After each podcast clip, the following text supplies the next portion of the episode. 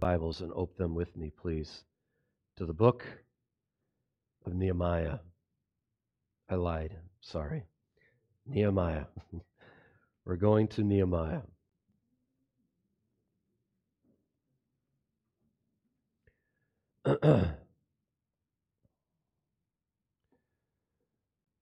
book of Nehemiah, we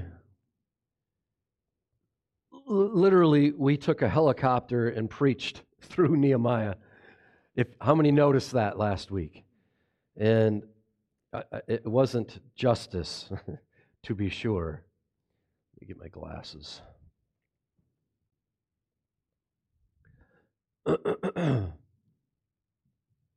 so I asked the elders, we had an elders meeting this last week, and I asked them if it is all right if I preach through what I didn't get to preach through last week.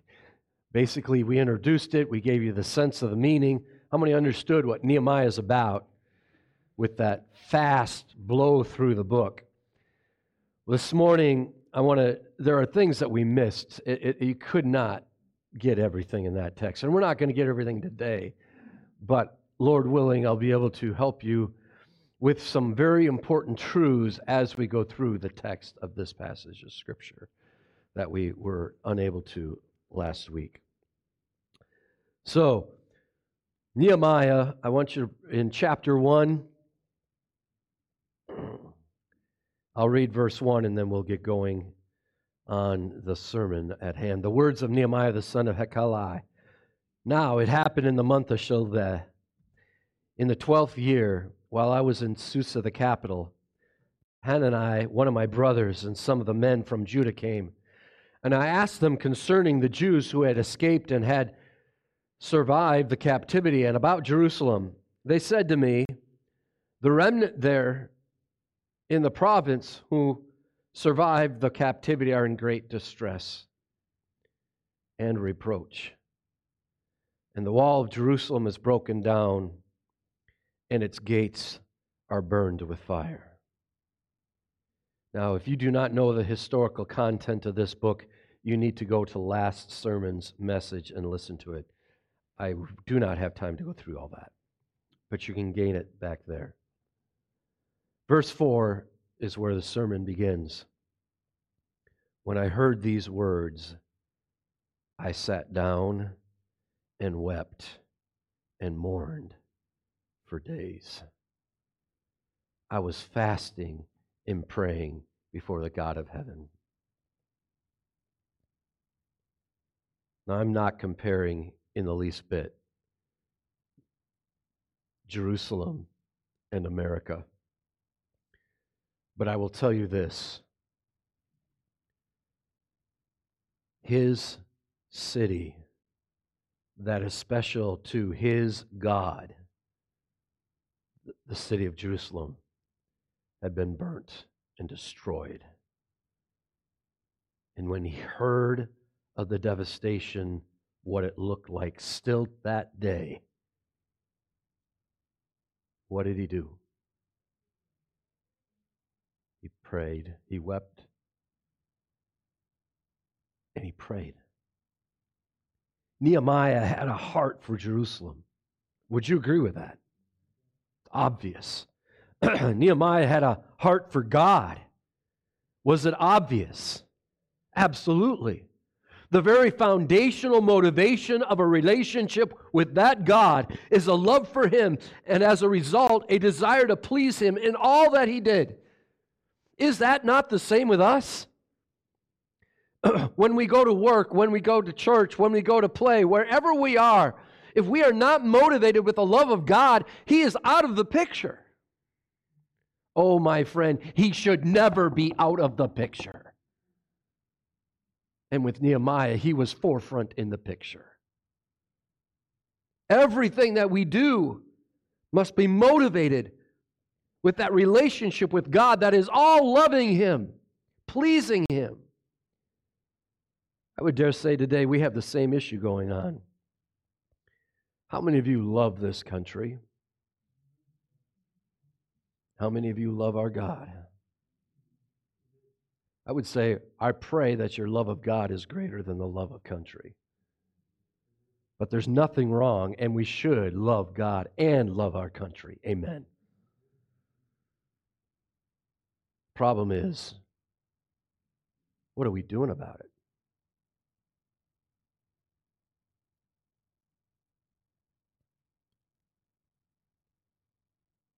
You see, if we are motivated by self pleasing, then we look at this country as, as is going to hell and say, I'll just separate myself from it and have nothing to do with it because it's all about me.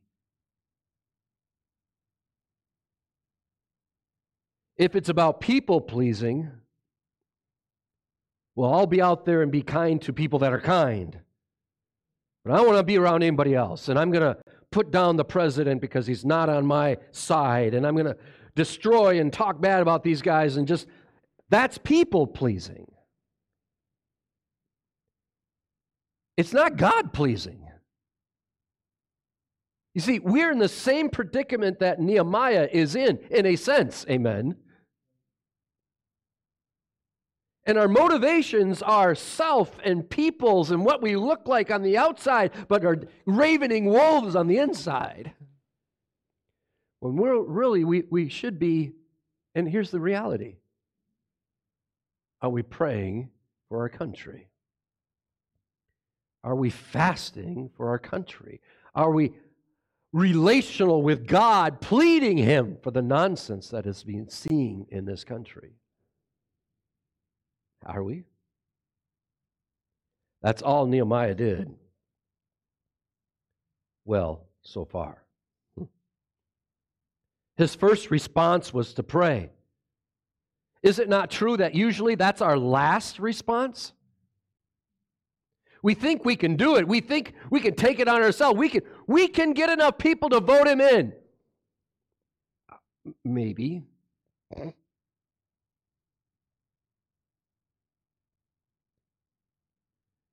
We think we can take it on ourselves and pull our own selves up by our own bootstraps.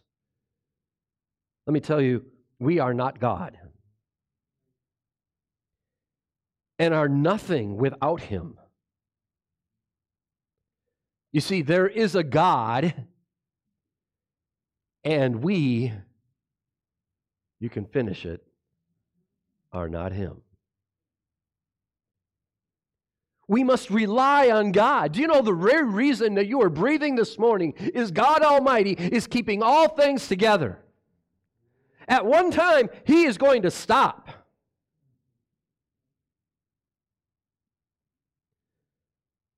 But we need to rely on the Lord. But we, we, we got enough money in the bank. We've got enough uh, invested into our 401k. We've got a nice car. We've got a nice building. We've got this. We got that. What do we need God for? Oh, my friend, is that not exactly where we as Christian Americans are today? We've lost sight that we do need Him. And we are so worldly focused were no heavenly good.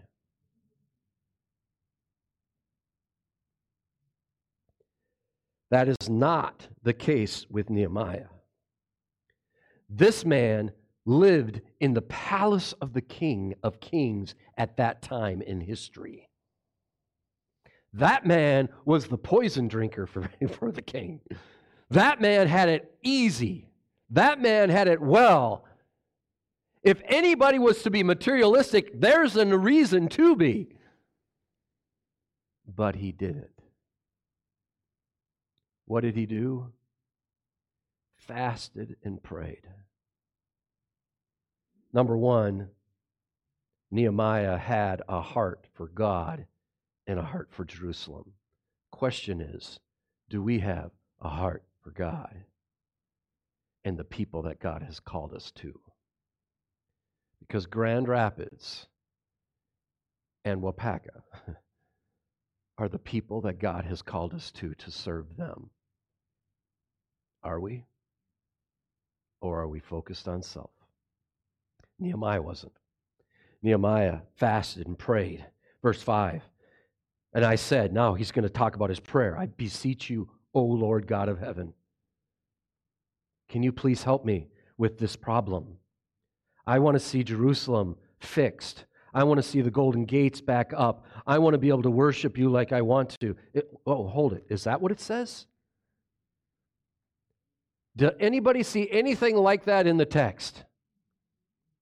How many see that in our prayer meetings all the time?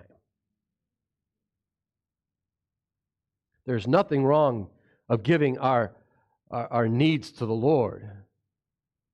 But Jesus, God Almighty, is not Santa Claus, nor should we treat him as such. He is God.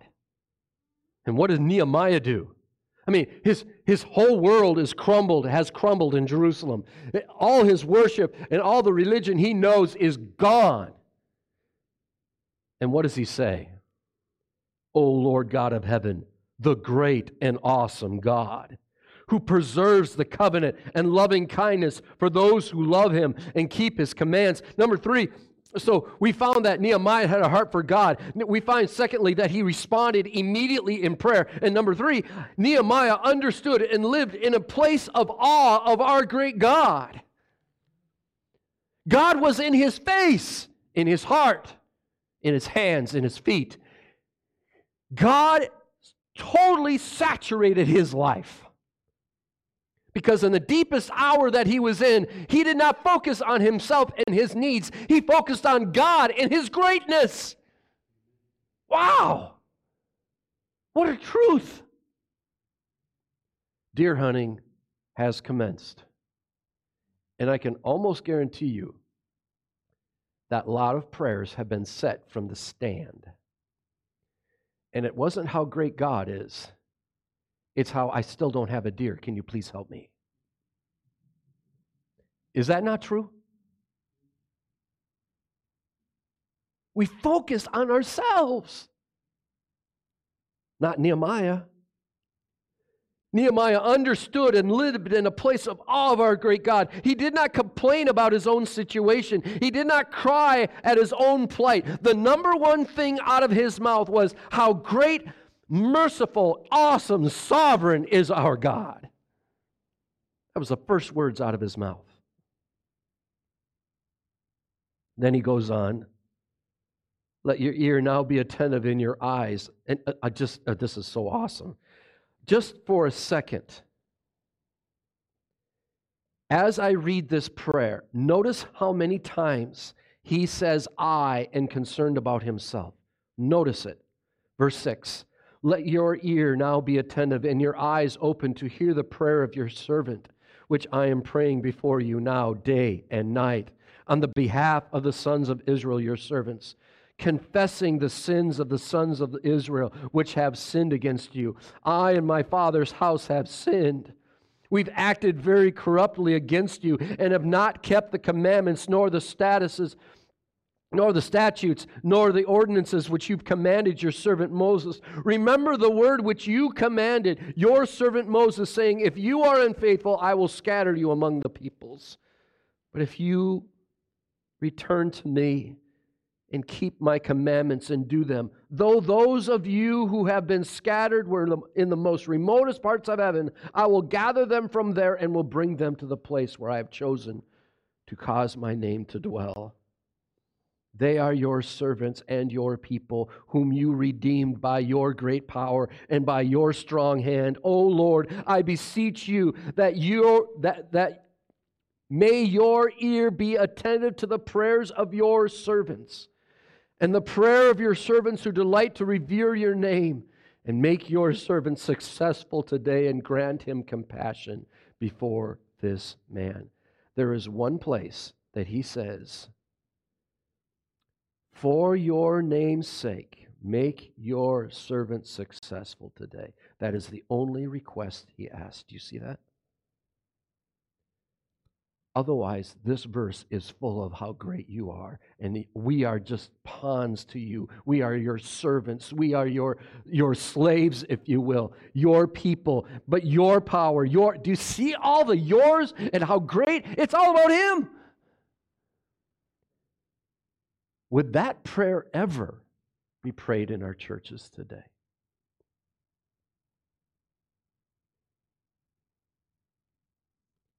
Look at this prayer. In all these verses, he constantly is referring with great respect how great and powerful God and how is and how wicked and sinful Israel is. Although Nehemiah does not ask for help, he does not focus on the plight of the people, but on the stain of on God's name. Do you see that? This is about you. This isn't about us.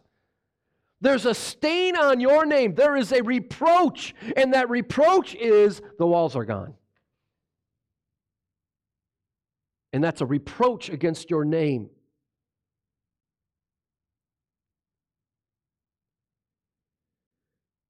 It's not all, at all like our prayer requests when we have a mile long list of ills we want fixed.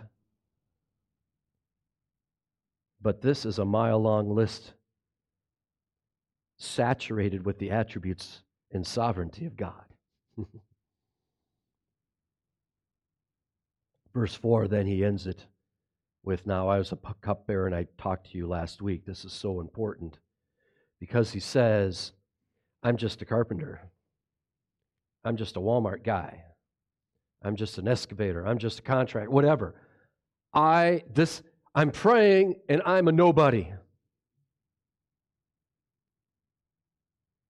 Verse chapter 1. We're going to read verses 1 through 6 and then we'll spend quite a bit of time on this one.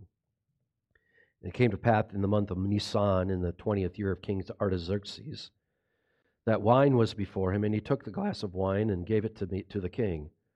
Now I had not been sad in my presence. He was hiding it.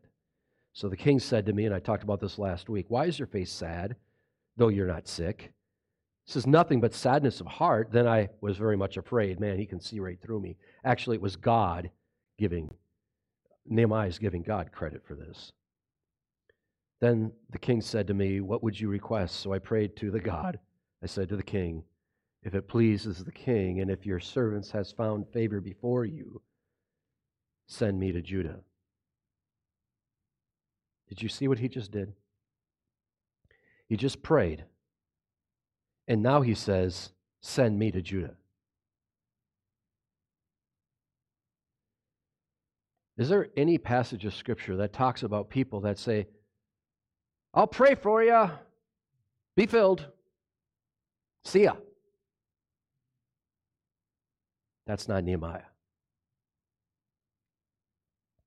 when you hear of people that are are in need of something, food or beverage or drink or clothes, I'll pray for that brother. Hey, can we take that bag of stuff to the Goodwill? Do you see the disconnect? How many? It's it's it's come. It's it's a cliche that should be stopped. To be honest with you, if you're not serious how many understand that?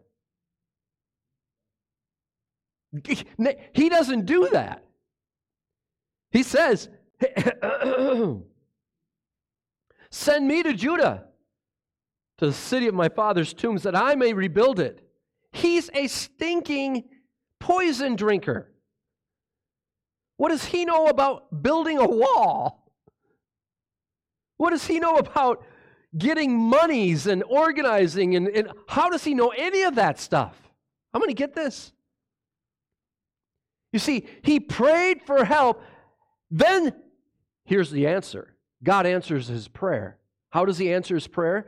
God answers his prayer by the king saying, Hey, what's wrong with you? How can I help you? If Nehemiah was in church, Christian church today and acted like a Christian guy today, it would be, oh, can, do you know anybody knows how to build walls? Because they can go do this. Right? uh, do you have any, you have a bunch of soldiers, you just want to wreck that thing for us? No, he recognized that, hey, God has a plan for me. He has a vocation a calling he wants me to fulfill. How many see that? He's got a job. Why would this happen? Only by God. So he says, Send me to Judah. Then the king said to me, the king sitting beside him, How long will your journey be, and what will you return? When will you return? So it pleased the king to send me. I gave him a definite plan. Nehemiah not only prayed that God would take care of it, but became the answer to his own prayer. Do you see that? He became the answer to his own prayer. It's not like, hey, please pray for Joe, my neighbor, that he'll get saved. And you walk outside, Joe had just broken his leg. And he's walking the door. I just prayed for you, brother. I know there's a foot of snow, but just prayed for you. See ya. You say, well, that's ridiculous. It's real. We need to put our actions where our mouth is. And the reason we don't put our actions where our mouth is is because our hearts not were in line with our mouth. Because if our hearts were in line with our mouth, the actions would take place. Do you understand what I'm saying? See, his motivation and your motivation comes from right here. And if you don't love others and you don't love God, you ain't going to help. And you'll say you pray. Why? To look good.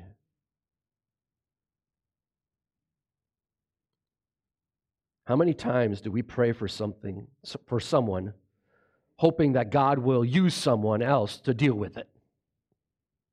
I'll say it again because that really hits it. How many times do we pray for someone, hoping that God will use someone else to deal with that someone? Our conversations with an unbeliever starts to, the, to head down the religious path, and we ask God to bring someone to talk to him. Oh, whoa, whoa, whoa Dear Lord, bring someone to help him out. You were right there. he already has. You're talking to him. Does trusting God mean turning to prayer and then taking practical action? Which one is it? Is, is trusting God meaning turning just to prayer or turning to practical action? Which one? It's not hard. Let me ask it this way Does God want us just to pray or to pray and serve? It's both. It's both, right? So we've heard it in, in, in politics in our country. There's a mass shooting. And one political party said, All you guys do is just sit there and pray about it. We need to do something about it. They're right. We do. If that man would have come to a saving knowledge of Christ, he wouldn't be shooting people. Right?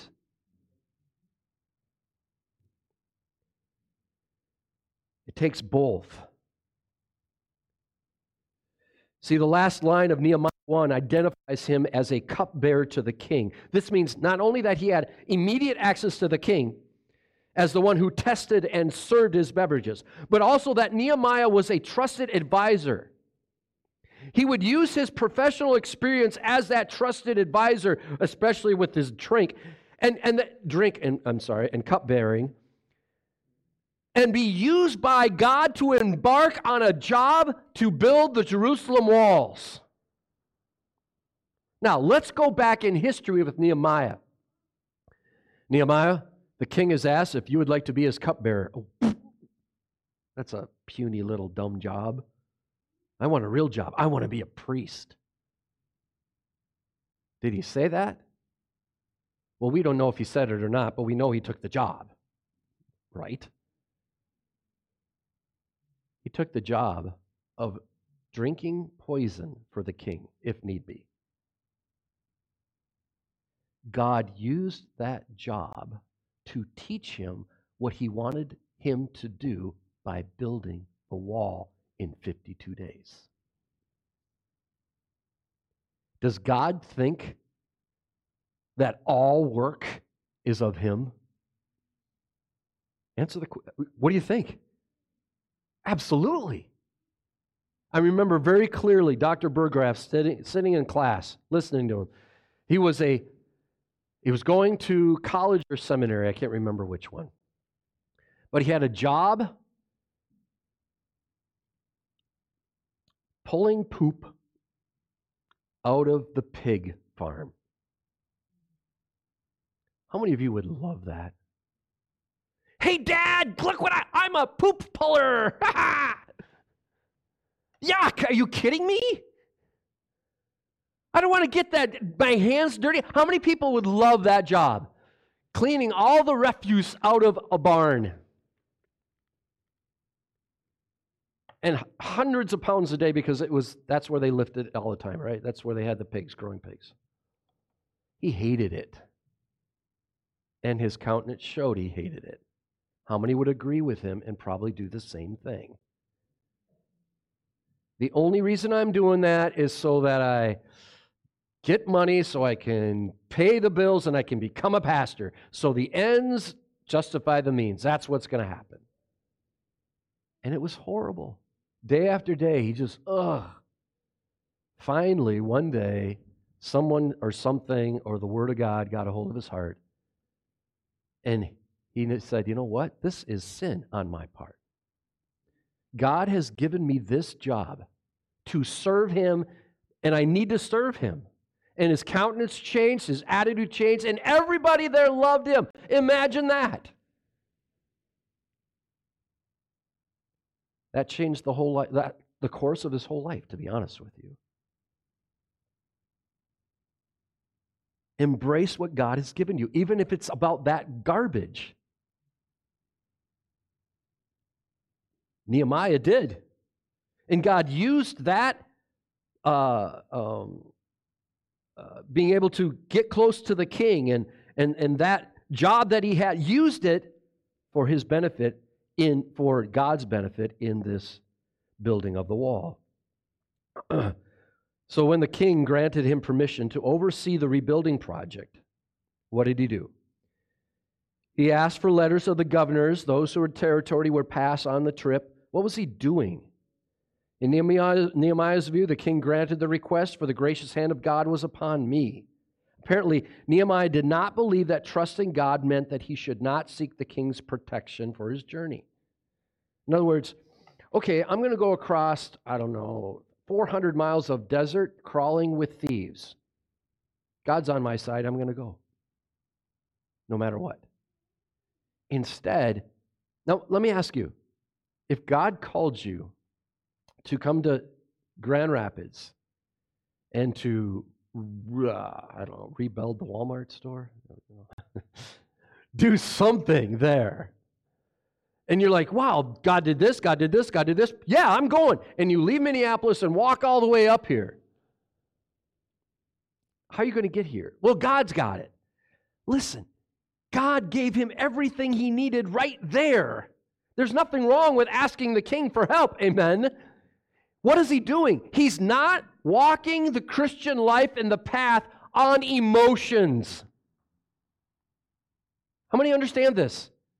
He's walking the Christian path in the sovereignty of God, understanding God's going to use all these guys to do what he wants because why? He's sovereign. You know, there's probably a party that you hate in politics right now. God is using them for his purposes. It is. It is.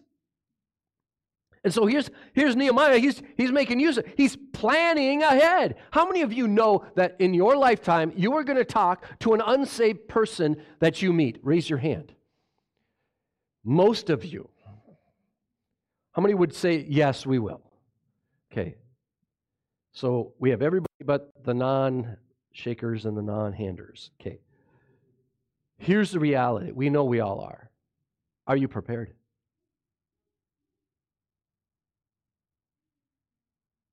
Or are you just going to wing it? How many get this? He was deliberate.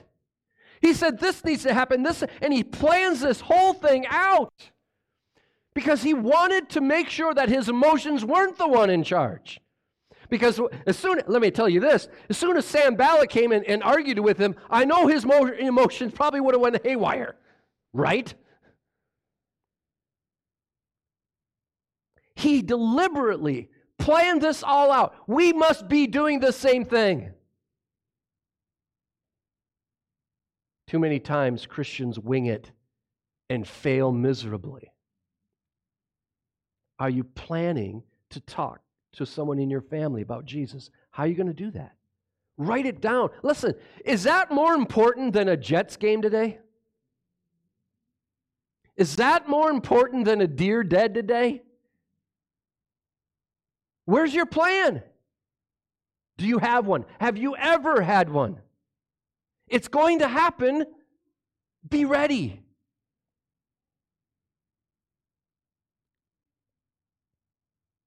I've learned to do this. And there are people that, um, I was just talking to Pat here this last week.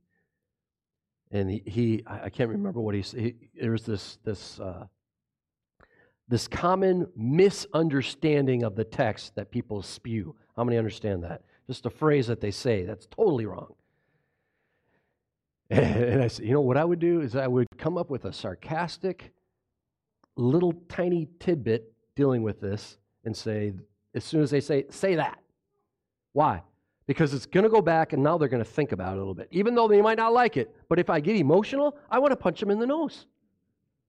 That ain't going to work. Right? Plan. Plan it. That's okay. I'll give you an example instead of just being uh, covering that illustration. Example is this, and I've I talked about this I think a couple times. When someone says, God told me something, does God ever audibly tell anybody anything apart from Scripture? Yes or no? No. So what are you going to say? Usually it's a right? Because we don't have something ready to say. How many get this? Someone's going to tell you that eventually. Will they not? So what do you say? Well, here's what I say. So you are actually one of the Bible authors? And what do you think they immediately say? No! You just said you were. You know what? They're going to think twice about doing that the next time. Will they not? Absolutely. We have to be diligent and deliberate and plan ahead. This is exactly what Nehemiah did. Now, it's interesting. He was pleased to have the officers of the army in the cavalry. You think? That's helpful. And they escorted him to Jerusalem, Nehemiah chapter 2. The text of Nehemiah does not suggest there was anything wrong with Nehemiah's decision to seek and accept the king's protection. In fact, it claims that God's blessing accounted for the bit of royal assistance. In fact, it claims that God's blessing accounted. Uh, it, in fact, it is, the stri- it is striking to note that how different Nehemiah's approach to this issue was from Ezra's. Ezra believed that trusting God meant that he should ask he should not ask for royal protection. Nehemiah saw the offer of such protection as evidence of God's gracious hand of blessing. In other words, don't become Amish.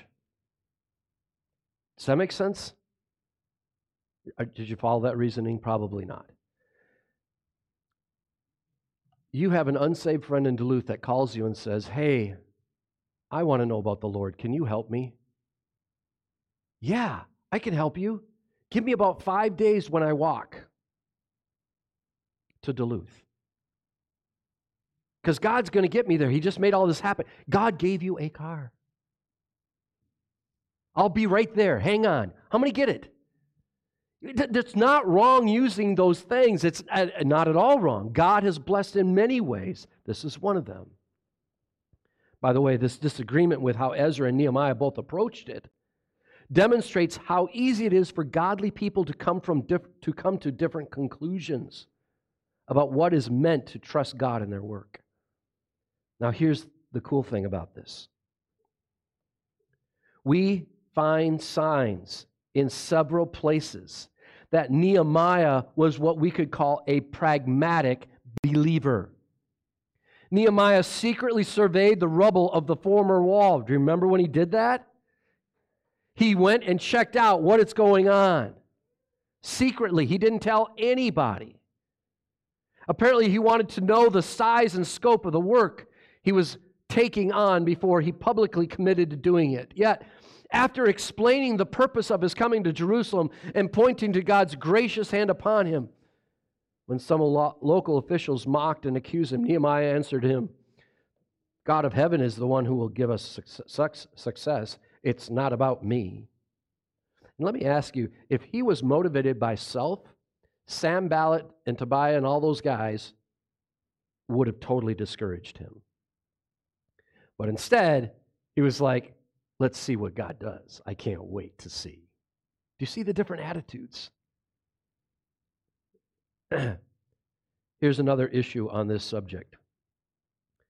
What did Ezra, was Ezra called by God? Yes or no? How many know our Bible?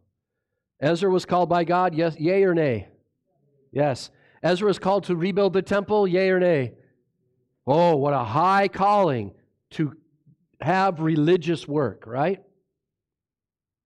Was it a high calling? Absolutely. Was it religious work? Absolutely. Did they rebuild the temple? Yes, they did. Now we're on phase two, if you will. It's actually phase three, but phase two we'll call it. Did Nehemiah have a high calling? Was Nehemiah's calling just as important as Ezra's calling? Yes or no? Yes or no? Here's the question. Listen carefully. Was Nehemiah's calling what we would consider a religious calling to build walls? Not at all. You tell me which was more important Ezra's or Nehemiah's? Can anybody tell me that which is more important? To God, both are important. And he charged Nehemiah to build the wall and drink poison. And that was super important to God, and he fulfilled his task. There is no difference between now and then with our God. Just because it's a religious thing doesn't make it more important. Do we get this? The wall is extremely important. It's so important, what do we find out? It's so important that priests, Levites, and others came and worked on it. What about their religious? I mean, they can't get their hands dirty, can they? Oh, actually, they got them really dirty. How many understand what I'm talking? Does anybody understand? I got too much in my mind that I'm not explaining everything. There is a huge difference between the laity and the laity today. It's huge. And it's found right here not to be true. There's this huge, you're not a pastor? Well, my, my father in law was at conference two years ago at 360. And this man came up to him and started talking to him. And it was like, oh, yeah, this is cool. I get to talk to a bigwig, right? And then he asked, What church do you pastor? Oh, I'm not a pastor. His countenance changed and he turned around and left.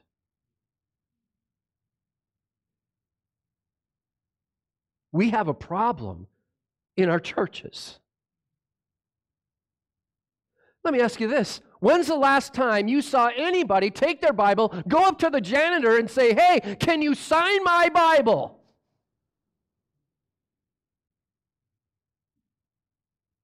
Never. Because they're meaningless, right? What has the church become?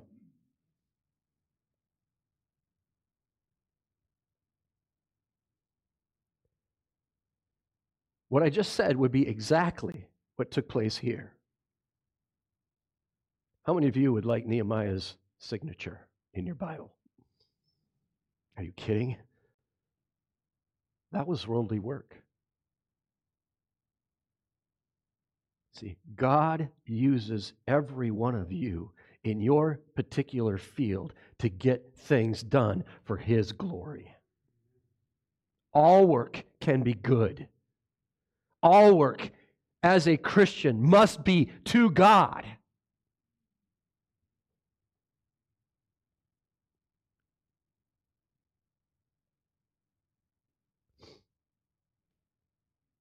Leaders of local peoples attempted to hinder the Jewish effort through ridicule.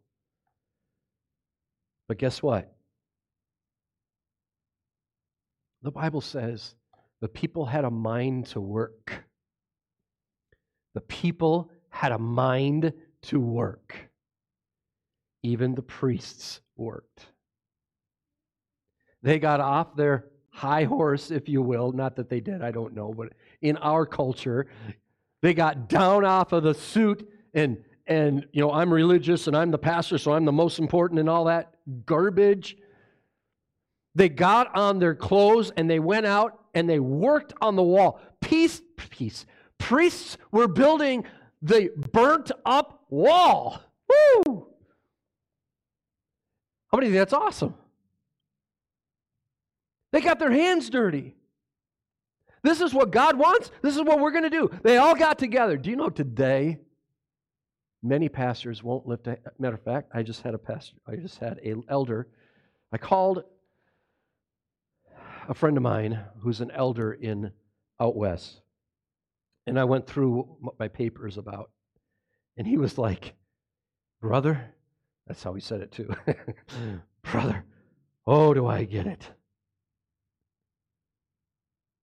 I've, I think he said, I saw a pastor come into a bathroom and he wouldn't even touch the toilet to replace the wax ring. Wanted nothing to do it. It was beneath him. Is that a problem? To be honest with you, that can become, uh, how can I say this? A pastor should be able to get out and get his hands dirty, and he better do it. I think a pastor should be sitting alongside you in a truck once in a while, standing out and standing out with a shovel once in a while, up on a roof, right, Jake? with shingles once in a while. He's just one of us, all the elders. Amen? We all are serving the Lord together. Now, it can be a habit of pastors to do all physical labor and nothing in the word. That is sinful also. Amen. A pastor's job is to study the text of the word. I was going to lift up a Bible, and I know, uh, I, well, uh, um, Erwin Lutzer's not watching, so I will. he, he got up this week again and said, My friends, this is not a Bible. It is. It's got the Bible in it. And uh, he wants, you know, that real calf bound Bible is what he's thinking of. But, folks, that is the job of the pastor. A pastor teacher in a church, his main responsibility is to study and preach the word, period. That is his job. And if he fails at that, fire him. I mean it. Fire him. There is no other way a church will grow. There is no other way to please God without a pastor preaching the text of the word that he studied the whole week. Amen? But at the same time, a pastor can get out there and start working with his hands too, just like these guys did. We Christians sometimes seem to act as if there were a rigid wall between actively pursuing our own agenda and passively waiting for God to act. There is not only that wall, so what is that wall? That's prayer and work, right? Prayer and practicality, but there's another wall. I can say it this way we Christians sometimes seem to act if there is a rigid wall between clergy and laity. And the laity, the only reason they're around is to support the clergy, which is the most important jobs in the world. Do you know what that's called? Stupid. It is. It's certainly not biblical. It's dead wrong. Nehemiah, how many would say, after looking at Nehemiah, well, duh, yeah, right? Of course not.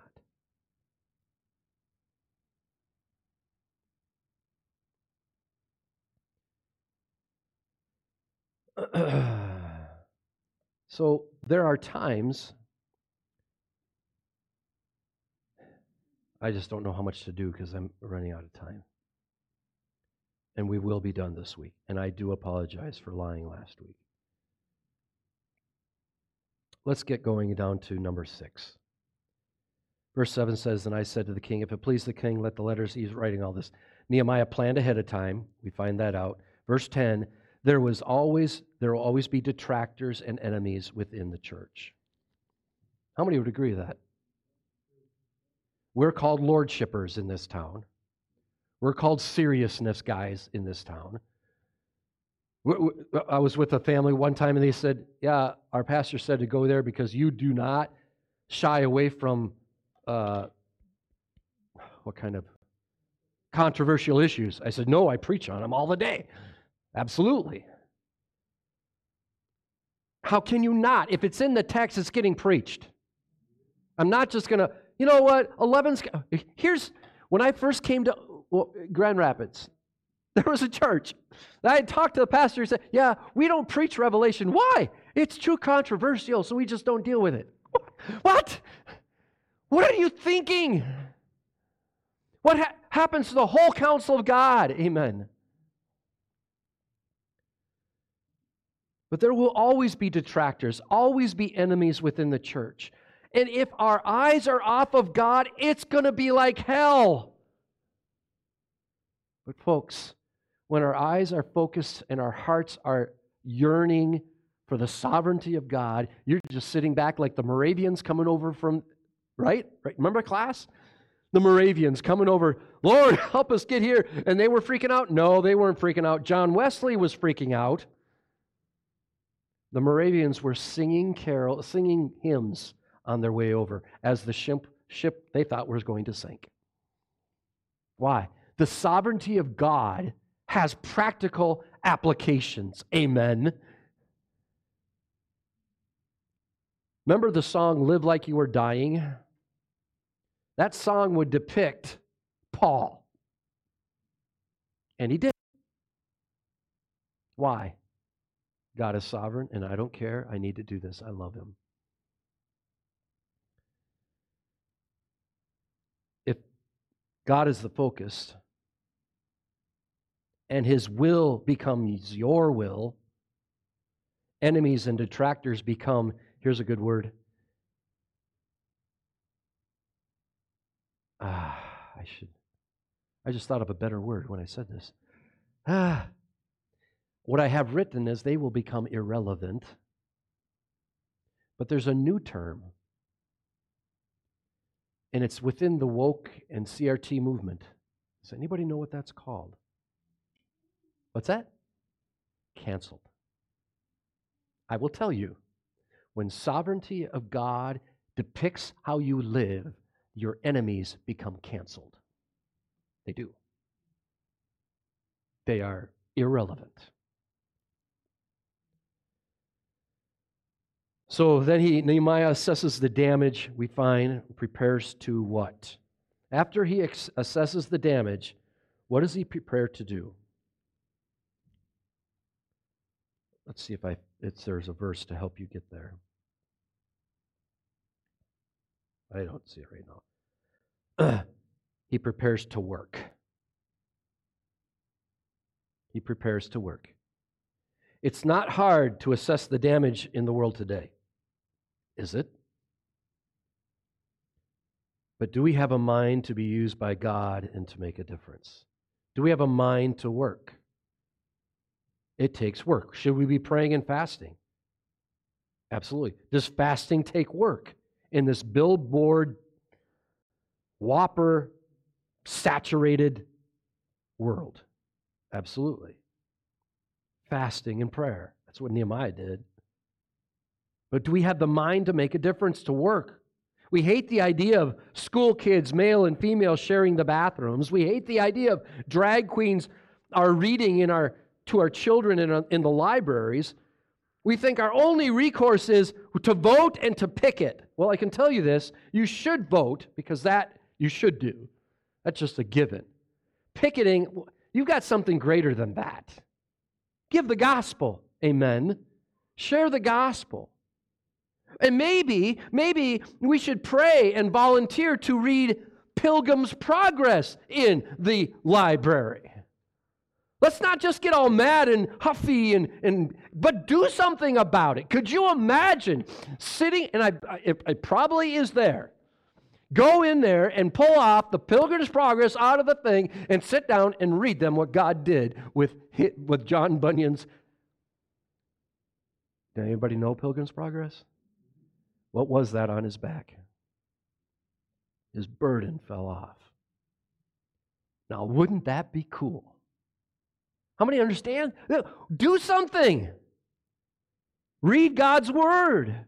Pray and serve our neighbor that has a hard time with life right now. Sit down with them. Have them over for dinner. Love on them. Amen.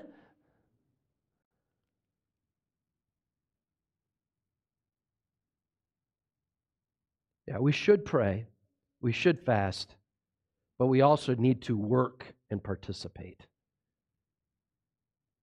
Now, the problem with this is there are going to be people that push back on that say, oh, you're talking about the social gospel, so you must be a social gospel guy. You know what? Here's the reality you cannot, you. I was hungry and you fed me. I was thirsty and you gave me drink. I was naked and you clothed me. To you is the kingdom. Does that sound like the social gospel to you? You see, true salvation produces true godly work. Amen. You can't separate them. Verse 17. Then I said to them, You see the bad situation we're in that Jerusalem is desolate, its gates are burned by fire. Come, let us rebuild the wall of Jerusalem so that we will no longer be a reproach. Why are they building the wall? According to that verse, what is the reason that they are building the wall? The text says no longer be a reproach. Does that mean they will not be an embarrassment to the world? Yes or no? Absolutely. It's not about them, so we'll be safe. So our, our, our temple won't be broken down. No, they say, according to the text, it's so that we will not be a reproach to God's name. Here's the this is so big. This is this could be preached for an hour and a half. You ready? So big. The way you work in your job full time outside of the church and in the church. Either way, doesn't matter. Whatever full time job you would do, when you do a lazy job, when you do a bad job, you are reproaching the name of God. Do we get that? That's exactly what we're doing. Some people say, well, well, well, I, I go to this job, put, God put me in this job so I could evangelize all the employees during work time. No, he did not. He got you to that job so that you would serve God by doing the best you can at that job and not wasting time. Now, give the gospel during break, yeah. Have your coworker over for coffee at your own time. Have them over for dinner. Give them the gospel. Pray with them. Love them. Help them. I get it. But don't be the guy that everybody looks at and says, oh, that guy's lazy. All he wants to do is talk about God. No, I uh, get it, and that's great. But you need to do your job. Amen. Do your job. Do the best we can.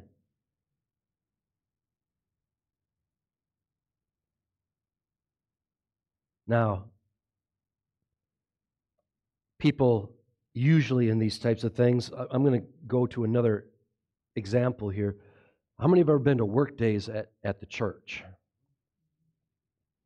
So, many times, work days at the church, this is what happens. I'm not saying it happens here all the time and all that. I'm not saying that. The reality is, oh, um, Garrett, I'll use Garrett because no one here's name's Garrett. Garrett's not here. Ugh. Now what are we going to do? Just we'll sit and have coffee. Because until he works with me, I'm not working. How many get this nonsensical attitude? Nehemiah built the wall. The people of Jerusalem built the wall. Amen. God built the wall in 52 days. And guess what? There were people like the nobles who did not show up to work. And the people did not sit around and complain. Do you know what the people did? They worked. They worked. Hey, that's their problem. I get to please God today by putting that rock on top of that rock, on top of that rock, on top of that rock a thousand times. Woohoo! How many of you would get excited like that? That sounds boring. Right, unless it's motivated because you love the Lord. I, I tell you what, I, I envision myself being there, and I can see, see all these rocks we find because the enemy said they're burnt, they're chipped, they're broken, they're split. Oh man, it'd be so cool to try to make somebody's face out of the burnt charcoal, right? Rock goes here. Oh, there's another one. Oh, there. And all of a sudden it's fun, right? This is cool. Why? Why does that happen? How many kids sit at their homework and they're diddle? How many know, how many know what I'm talking about? On their paper. Doodle. Doodle, not diddle. it's D. Doodle on their paper. Make what are they doing? They're artsy, you know. Here's the reality. Every man, woman, and child is made in the image of God and is creative. Amen? I love building cabinets. And there's a lot of drama, let me tell you. but I love building cabinets because I can take what God has made and put it together and, and, and, and uh, uh, make a piece of art out of a door. And it just, wow, man, God is so awesome. Look at how beautiful that is. That's why the name of my business, the little marquee, created in beauty, installed with excellence. That should be the heartbeat of every single believer. Amen. In other words, God did all this. Now I am just going to focus on doing the dead level best I can to please Him in it. All right. My notes here it does not matter if someone else does not show up for work or if, motiv- if the motivation is to please God. If we have other lesser motivations, then someone not showing up will make a problem because we're not focused on God.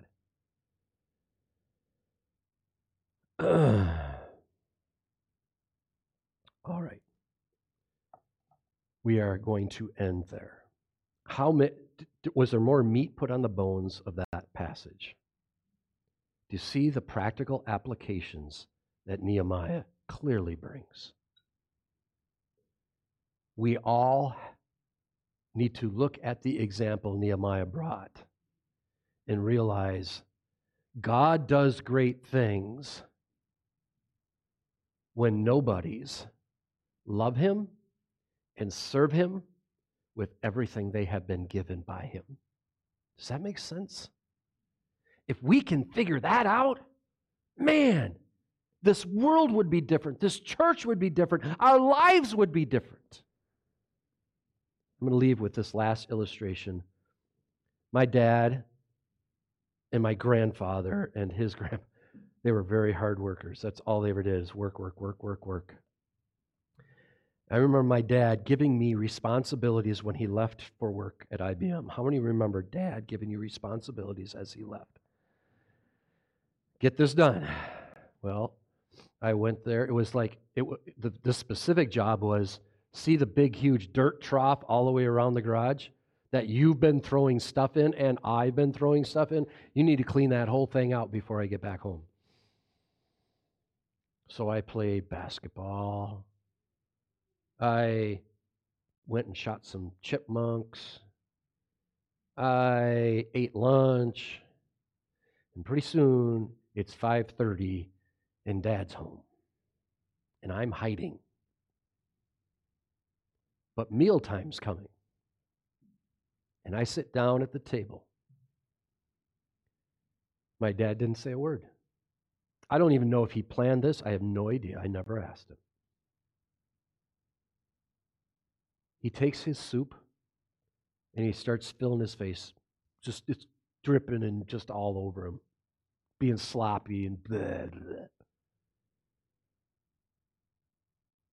I didn't eat a bite. I bowed my head, wept, and left the table. I don't think he planned this. I really don't. What that said to me we're Christians. We don't act like slobs. We do our best at everything we do for God. And it made an impact on my life forever. Question is do we? Or is it just a job? Could you imagine if those people that worked for Nehemiah stood there and said, It's just a job. It's break time. We'll take an extended break. We got to do this. We got to do that. We got to have meetings. We got to. No, they worked and did the best they could and served God. And God was glorified. It's the same with our jobs that we have today. We must learn to work biblically, which is hard and the best we can for Christ's glory. Mr. Gaiman, can you close in a word of prayer, please?